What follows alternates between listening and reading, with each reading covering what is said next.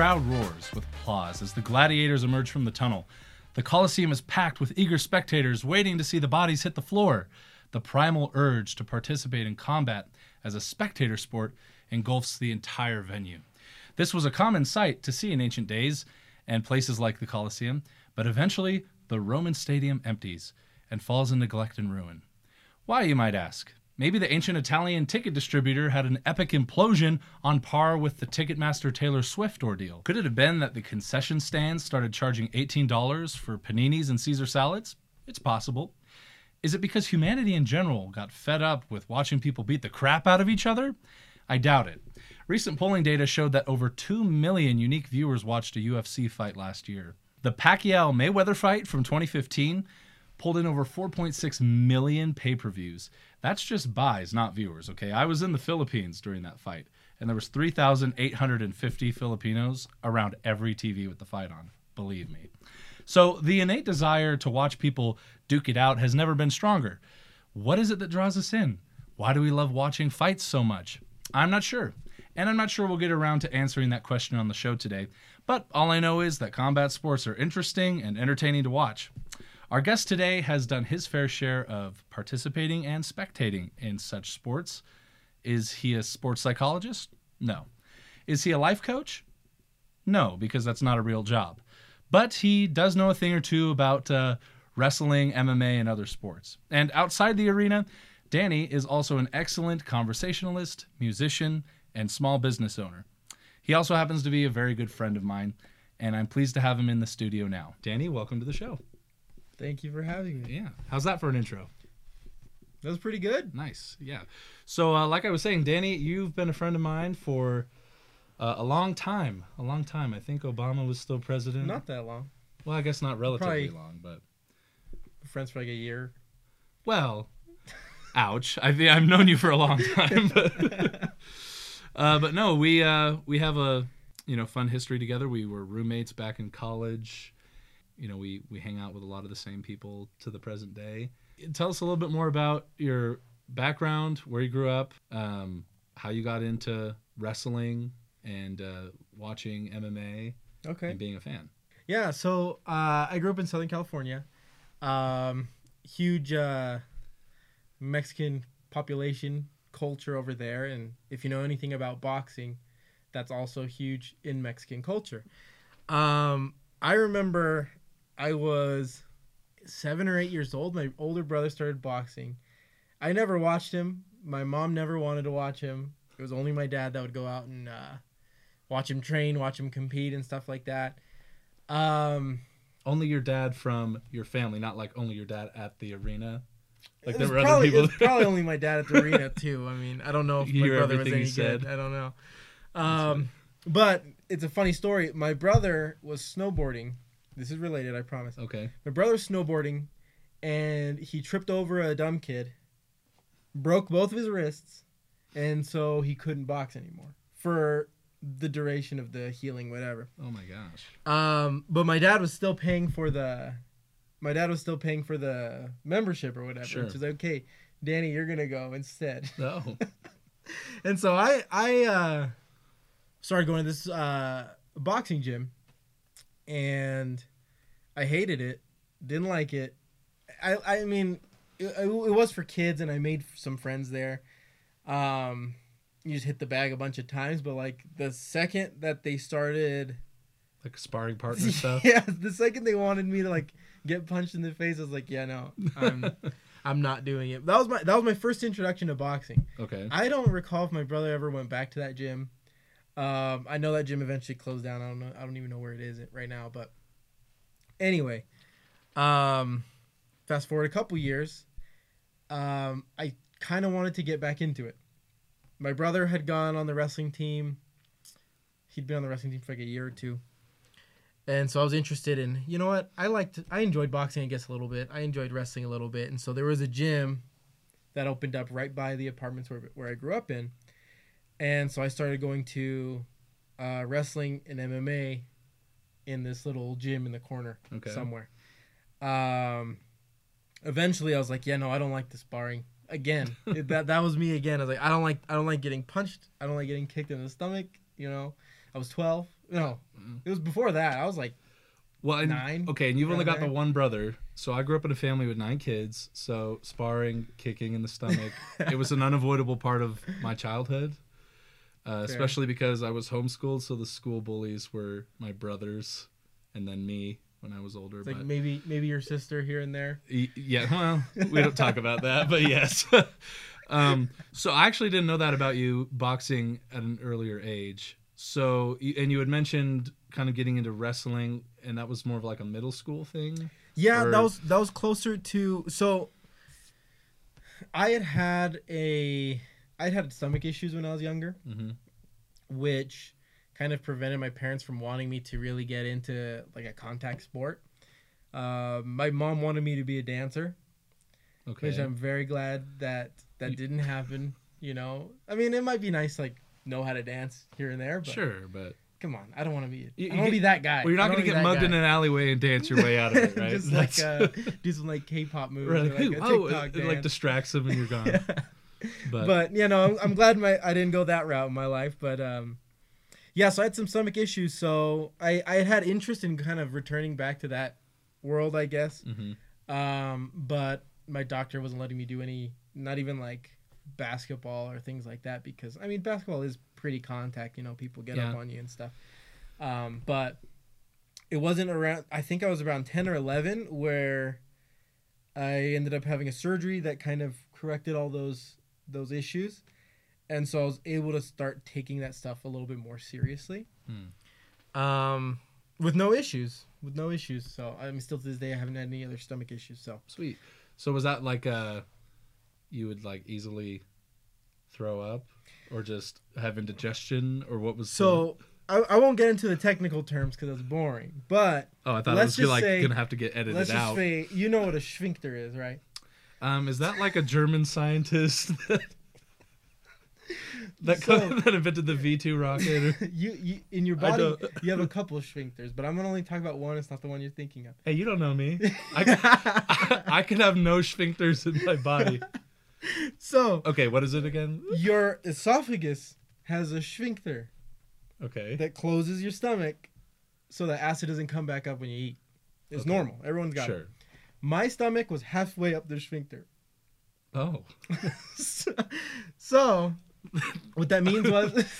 I don't know why that's funny, but I'm sorry I'm laughing because it doesn't sound like a fun this, thing. This is serious. Okay, yeah. So... So the, the, so the sphincter the, the, was, it, it, the stomach it, was in your sphincter. So, your diaphragm, right? Yeah. It was right here. My stomach was like halfway up. Okay. It was pretty much like I felt like I was going to throw up all the time. So, getting punched and shoved on the ground wouldn't have been conducive to... No. Having a good childhood. Okay. Not at all. Yeah. No, not at all. And yeah, my bro- my brother was also uh, quite the bully, so I got I got hit in the stomach a few times and like just felt like I wrong. felt like I was gonna die. Oh. It, it, was, it was pretty bad, but you so, know. Okay, this kind of reminds me of uh, a book I read when I was a kid called The Candy Shop Wars. Did you ever hear about that book? Uh, no. Yeah. Um, so The Candy Shop Wars. I don't remember much about the book, but in The Candy Shop Wars, there's this assassin who has some sort of handicap magically placed on him where everything he does to someone else, he feels it. And I'm like, that is the last profession I would go into if I could feel everything I did to someone else, is be an assassin. So for for whatever reason, it kind of reminded me of you because I didn't know that you had that condition when you were younger, but you're like, I hate getting punched in the stomach, so I'm just going to spend the rest of my life wrestling people. And it's like, don't do it, dude. That's Candy Shop Wars. Yeah, no, and I got hit, I got hit a few good times, uh, even recently. Man, I'll tell you, like, getting hit, I don't know if it's like this for everybody. Maybe it's just because my stomach is sensitive, but getting hit in the head is way better than getting hit in the stomach. Mm. I'd rather get hit in the face twenty times before I get, like, hit in the stomach. I actually kind of wonder... what percentage of people have actually had the experience of getting hit in the head, like punched in the head by someone who's like going hard? Have you? I've never been punched in the head. Someone tried to punch me and I they missed. Or I'm, you I'm very agile, it. so I dodged it's it. Like, that's that, I have been like the Filipino, you know, exactly. the movements. Mm. Um, I have been like tackled by someone who was trying to hurt me. Uh-huh. And I've been like hit in the body. And it was like fights breaking out at the end of a play in basketball or something, but we're actually like swinging at each other or whatever. Yeah. But I've never been Emotional. punched in the head. Okay. So what do you, what do you think? The, I mean, you're someone I know, so I'm trying to like gauge, like, I don't know the percentage, but at least I can like gauge the people that I know personally. And I can think of like two people. Maybe. Well, how many people do you know? Maybe like ten. ten. ten, around ten. Wow. Okay. No, I don't think very many. I would say it's less than ten percent, maybe less than five percent of people that have been yeah. hit, like, full force. Not just, like, a little, like, accidental elbow. Like, everyone's getting hit but then, accidentally. But, like, someone trying to hurt you, I don't think that's very So common. Your guess is five to ten percent? Maybe less. Okay. I would probably say something like maybe less. I'd, I'd maybe go, like, three percent. And I don't know how you could even do a study on that. Survey, I guess just ask a hundred people. Yeah. You ever been punched in the head? No. Would you like to try it? You know, you're like, um, I I don't know why I, I thought of that, but if you were thinking about an average, because of people that do boxing and stuff, there's uh-huh. it's like guns in America. There's one for everybody, but like two percent right. of the people have them all, or all the all the punches to the head. Yeah. You know, one punch per person. Um, but we got off on a little bit of a tangent there. So you started getting back into wrestling when your stomach felt better.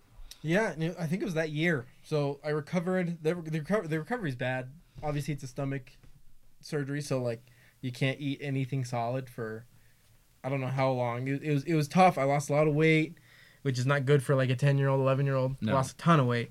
Um, and then I think even that year is when I when I. started I signed up for the gym I'm telling you I was telling you about just around the corner from the apartment. Um and yeah, I didn't like the sparring again, started wrestling, and then um that's when I kind of started taking it a little bit more seriously, going to um actual competitions and mm. tournaments and things like that, and kind of making that my personality, I guess. Sure. Where would combat sports come up in your list of describing yourself now? Um, well, I will say I don't describe myself very often anymore. I'm, I'm, because you're not in high school. Exactly. I'm past the point of making new friends. All the friends I have are just the ones just that are into the losing there. Old ones stage. Yeah, that that's, that's pretty much where I'm at. But um, no, I, I don't call myself a wrestler. Even in the gym, in the jiu-jitsu gym that I go to, mm-hmm. I don't call myself a wrestler because like I there's like a connotation like, oh, they're just gonna try to like. Smash me on top or whatever. Oh, sure. Um, I try not to be that. I also didn't wrestle in college, which kind of gives me like a, it kind of gives me like um, what's it called? Like an imposter syndrome, where it's oh. like there are these other guys that wrestled in college and I didn't. So if you were gonna call yourself that, it'd be like I'm it's not like, as real of a wrestler as they. But then are. At the same time, when we're on the feet grappling, these college wrestlers, like. I hate to say it, but they're not on my level. Yeah, you can turn like, their sh- sphincter inside out. Yeah, I I, I, I reverse their sphincters yeah. to the other one. How does it feel? Tell me but how like, it feels. But like, I, see, that's why I'm uncomfortable a little bit. It's like, well, I, I just have to kind of let the in that world, I guess, let my actions do the talking, I guess, sure. rather than labeling myself as some wrestler. Right. Um. That makes sense. Yeah.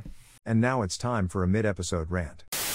Well, it's another week, and you know what that means. Time to start telling yourself or you'll start doing things because it's a fresh slate or a new beginning. Oh, I messed up on my diet. Well, I'll pick that back up on Monday. Oh, shoot, I totally missed a day at the gym. I can pick that back up on Monday. Oh, man, I told myself I'd stop shoving kids off their bikes. I'll pick that back up on Monday, too. Well, I've got news for you.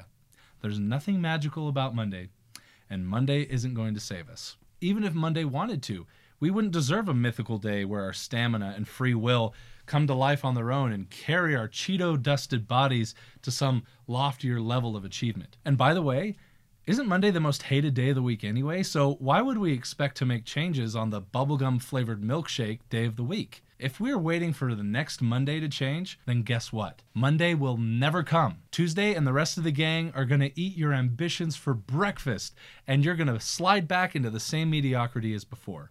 And Wednesday is just going to dance on by without noticing. Dance, dance, dance with hands, hands, hands. Without going all Loki on you. Loki!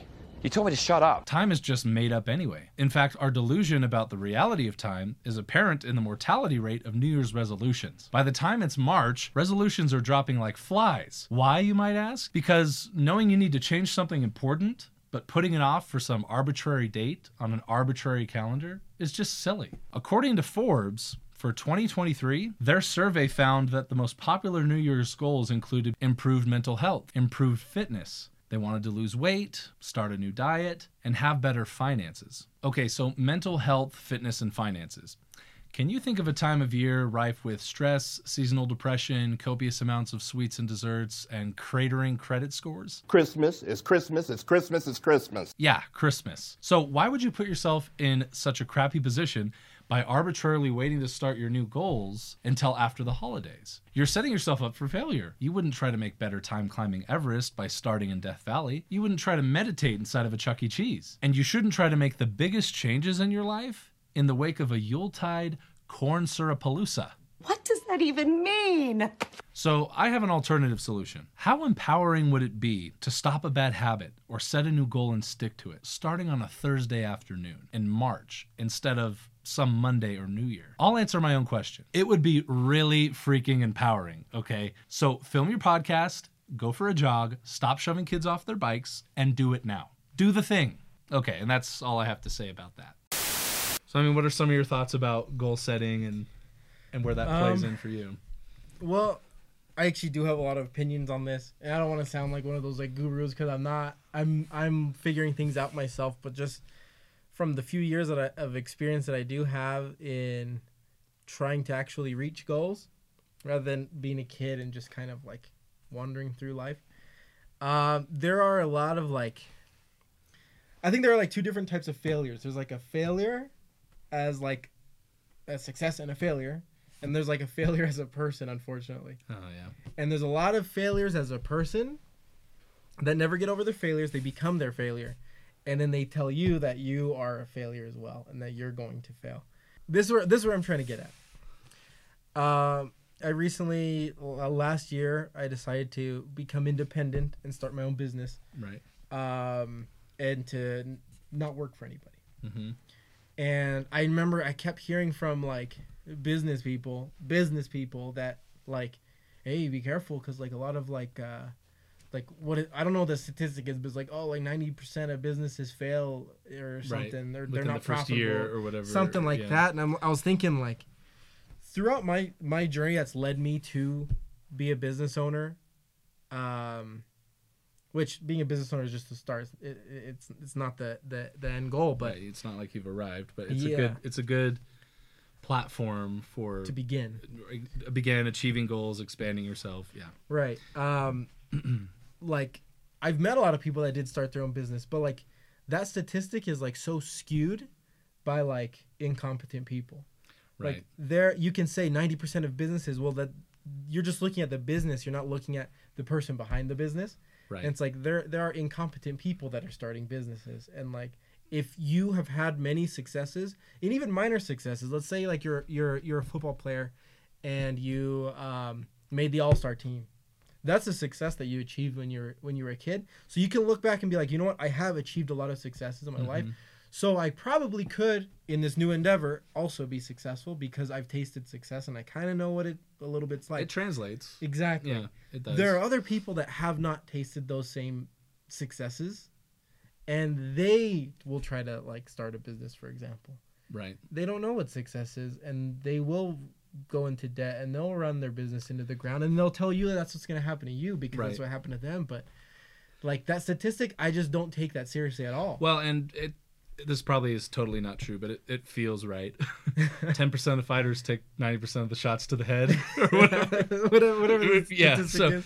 So you, you really can't go off of um, totals just or even averages. It's mm-hmm. it's an individual thing. Because I remember I used to work in city government, and we would take business license applications. Mm-hmm. And I had a, a coworker who was well-meaning, but he was kind of like, you know, stamping and approving, like, well, that one's going to fail and this one's going to fail. Like, I wish him luck, but, I mean, we have too many car washes in this thirty thousand person town uh-huh. for another one to be successful. Um, but I think even in a saturated market for whatever you're going into, uh, it comes down to daily habits and personal drive. Mm-hmm. Um, and working in sales before, it's like um, you can find and get clients that had no plans of signing up with you if you have enough drive. So yeah. you can kind of defy a market analysis um, or even advice from somebody who's like, well, I started a business and failed. Um, and e- even in like you know, the sales realm, that that house was probably knocked before. Like, oh, no, some, absolutely. Somebody else knocked that door and, and didn't didn't get yeah. the sale. And so they're going to tell you, oh, that person's not interested. That person's not going to buy from you. Exactly. It's like, well, that's not the case. It's just and and you. you. You have not bought everything you've ever purchased until you do. Anybody can kind of create opportunity by inviting people. And that's part of what sales is. Mm-hmm. But in life, it's the same thing. Kind of what you were talking about with uh, people who've never tasted success before. Um, sometimes it's just an invitation to someone to change a habit or to join in on something, and they can get that first taste of it, and then it can translate and spill over into other areas of their life, if that makes sense. Right. But I think uh, it's very hard today for people to, like, I guess, believe in themselves, as corny as that sounds. Um, it does sound corny, but I understand. Because yeah. there, there's this, like, mentality. There's, like, there's like this mentality that, that people, some, for some reason, have to tear each other down. Um, so that you don't get anything better than me, you know, like, yeah. so you don't get, uh, more money than me, or you don't get more success than me, mm-hmm. or you don't get the nicer car than me. And like, I, I, unfortunately that's in my situation, a lot of the people my age and, and years past, like they do have that mentality, and it's not like, that's not like a healthy place to cultivate like, uh, ambitious mindset.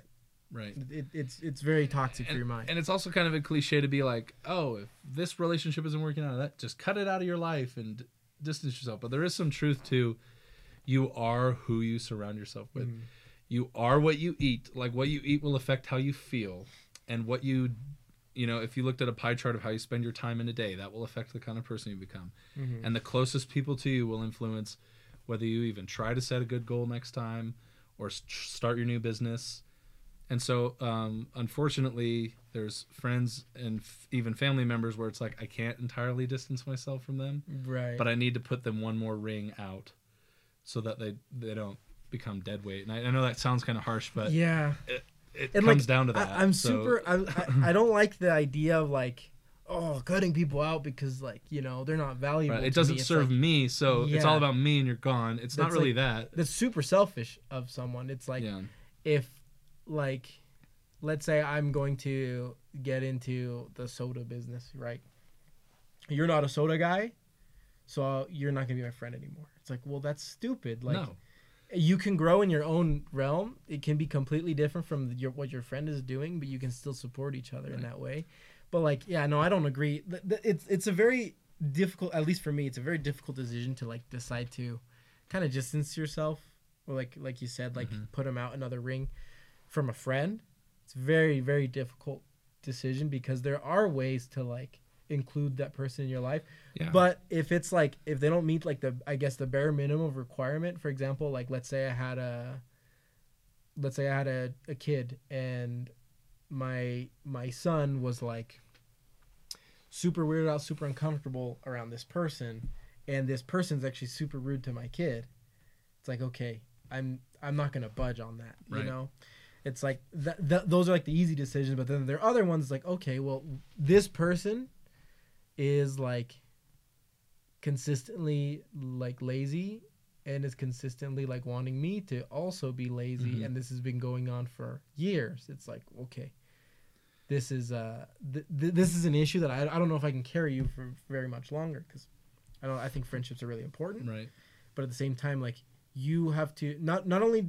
It's not about what the other person, like, how valuable that person is. It's about how valuable you are to them. It's like, yeah, I I want to be valuable to you, Anthony. I want to be valuable in in other ways. Like, I want you to be able to count on me. But it's not vice versa. It's like, I don't want you to expect, like... I think I understand what you're trying to say. Um, because you have to have a certain level of emotional... self-reliance in mm-hmm. order to help someone else. It's kind of the idea of when you're on an airplane when they say make sure to secure your own face mask in the right. case of an emergency before you help someone else. And so it's not really a selfish thing to say, um, I actually am thinking about me. Uh, and mm-hmm. I well, I won't be able to have a good influence on someone else or be able to help them or help them wake up to success in their own life if I don't feel that way myself. And so it's kind of like what came first, the chicken or the egg. Mm-hmm. But in order to reach out and help someone, you have to be able to, and it's a really loaded term, but self-care, I think. Yeah. um, the yeah. real kind. The real self-care, not like, I'm going to take a shower for the first time in two weeks. Like, yeah, that's necessary. Right. But self-care is like, why do why were you not taking a shower for the past two weeks? Exactly. It's like, find out that root issue and, and yeah, kill it. A, a plague of the twenty-first century is things that make us feel good feel like self-care. Mm. Like, you know what? I'm going to kick off my shoes, binge watch a whole season of something on Netflix, and and uh, what's the worst flavor of ice cream I can think of? Neapolitan. Neapolitan you don't like, ice cream. You don't like, you don't like no. Neapolitan? No, no, no. Too diverse. I'm just kidding. Uh, no, we're gonna cut that out, oh, or not. Cut that out. Don't cut that out. Actually, I'm gonna include me saying, "Let's cut that out." Cancel him. But you know what I'm saying? Like, not everything that it's not just what feels good is self-care. Mm. What you know, what actually is included is something that feels good and is good for you.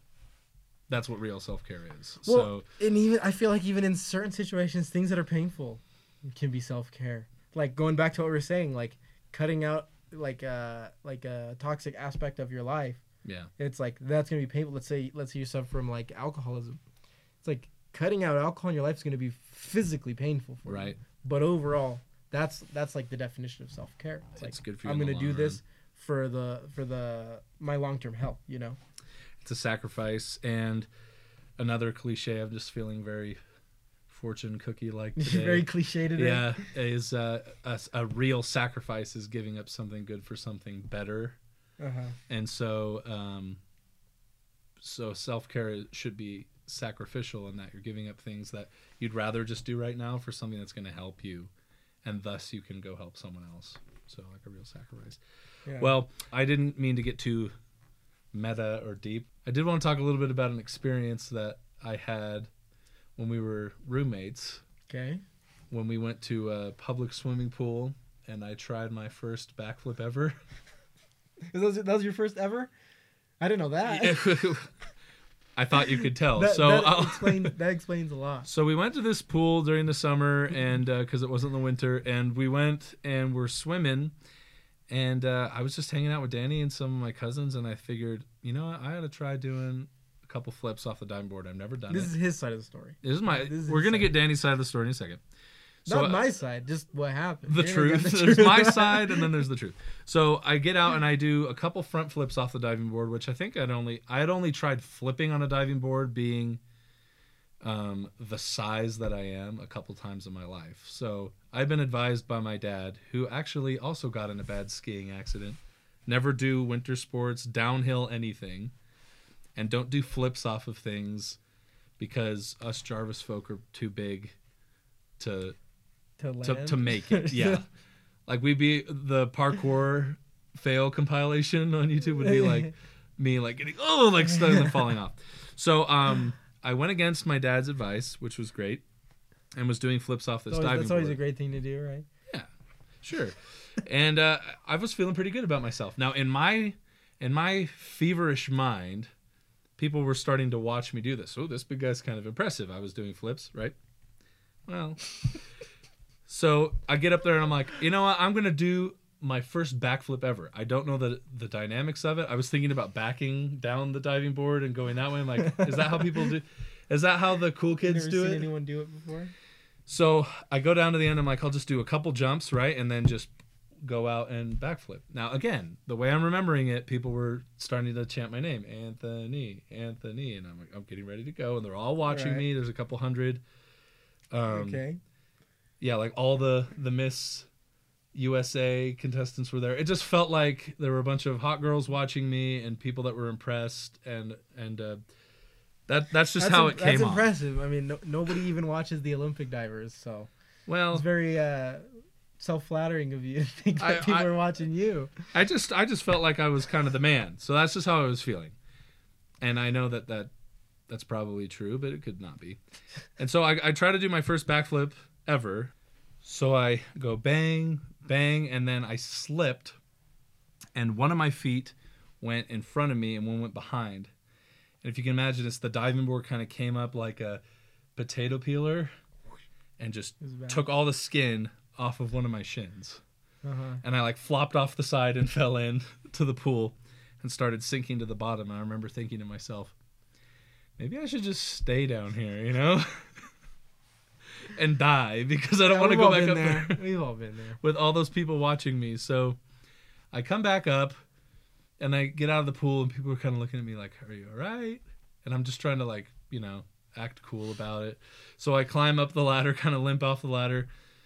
And I'm just kind of standing there, and everyone's like, are you all right? I'm like, yeah, I'm just going to, like, go to the bathroom. It's whatever. And I start limping around the corner. And then, you know how, like, w- the chlorine in the pool can, like, turn a wound white? I almost? remember. I remember. It so was... it was just, like, white, and my body was, like, thinking. It was kind of like when in, in a Looney Tunes cartoon when you run off the cliff, and then you realize you're in the air, and then you fall. So my leg realized it had been sliced open. And it was a few seconds after I got out that it just started gushing blood all over my leg. And I disappeared around the corner and went straight to, like, the first aid place. And there were these two girls in there. And they're like, oh, do you need help? I'm like, maybe a little. And I'm like, my leg's, like, bleeding out all over the ground.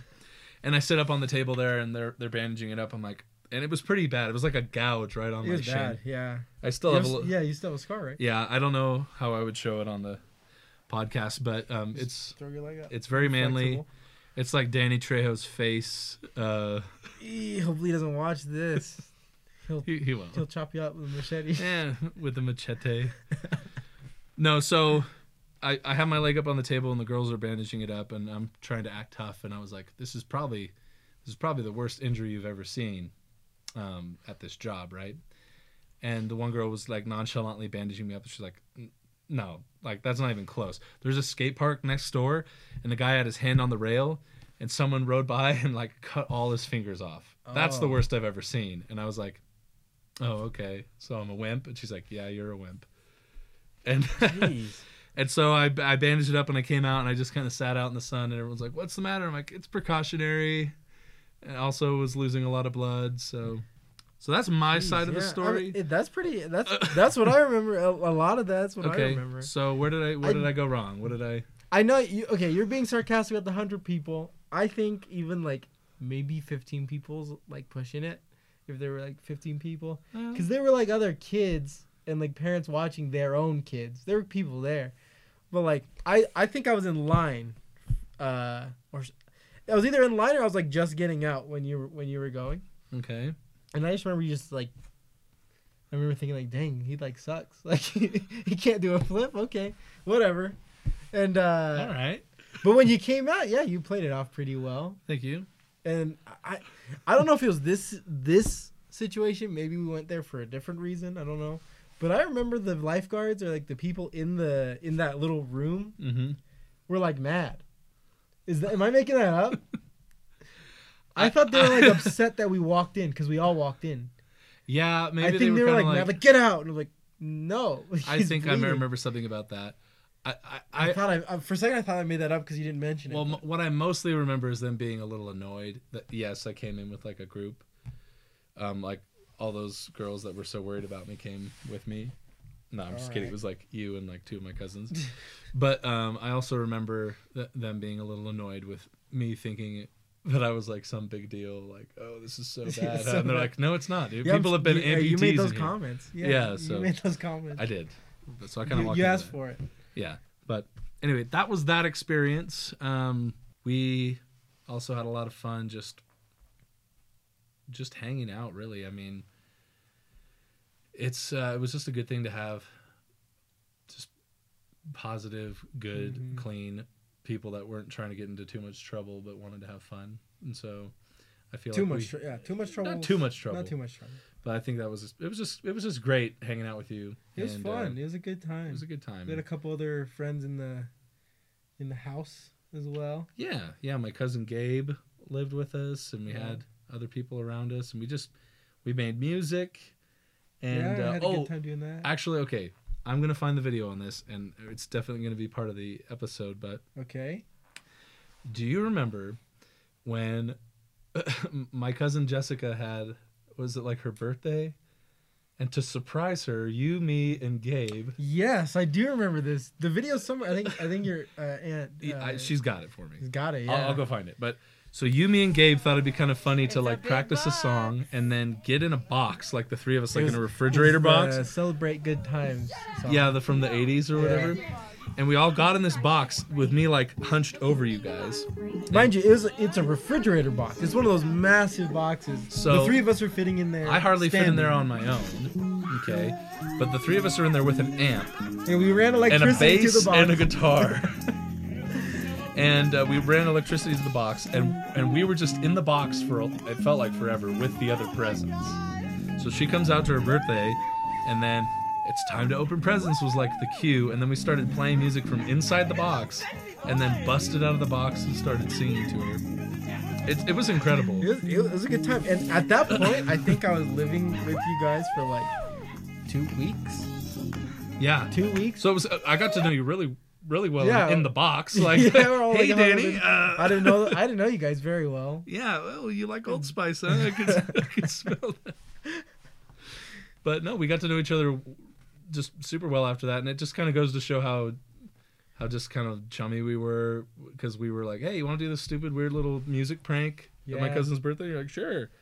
And then Gabe was in on it, and it was fun. And no, but, nobody knew I played any instruments or anything. Yeah, I think I just pretended like, just teach me how to do it, and then like you just knew it. And then just like learn it super quick. That's funny. But um so we had a bunch of experiences together like that, just like pranks, projects, hanging out. Was it and su- summer twenty sixteen yeah, was a fun time. Just fidget spinners and chain smokers. That's chain smokers and uh, Sean Paul. Sean Paul. Ba bum bum. Yeah, that, that right? one, that's the one. Sean Paul and uh, the Twenty One Pilots on the Suicide Squad. Yes, Twenty One Pilots and Suicide Squad and uh, Harambe.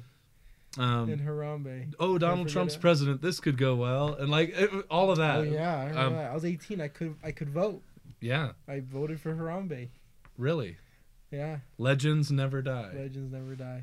That's funny. No, yeah. I, I know a lot of people would be mad about that. Like, oh, you wasted your vote. I'm like, you know. Oh, you actually voted twenty for Harambe? Tw- yeah, I did. Oh. Okay. twenty sixteen, any vote was kind of a wasted vote. That's, so many people voted for uh, Gary Johnson also to waste their vote. Like, you know what? Dude, Gary freaking wanna... Johnson, dude. Legend.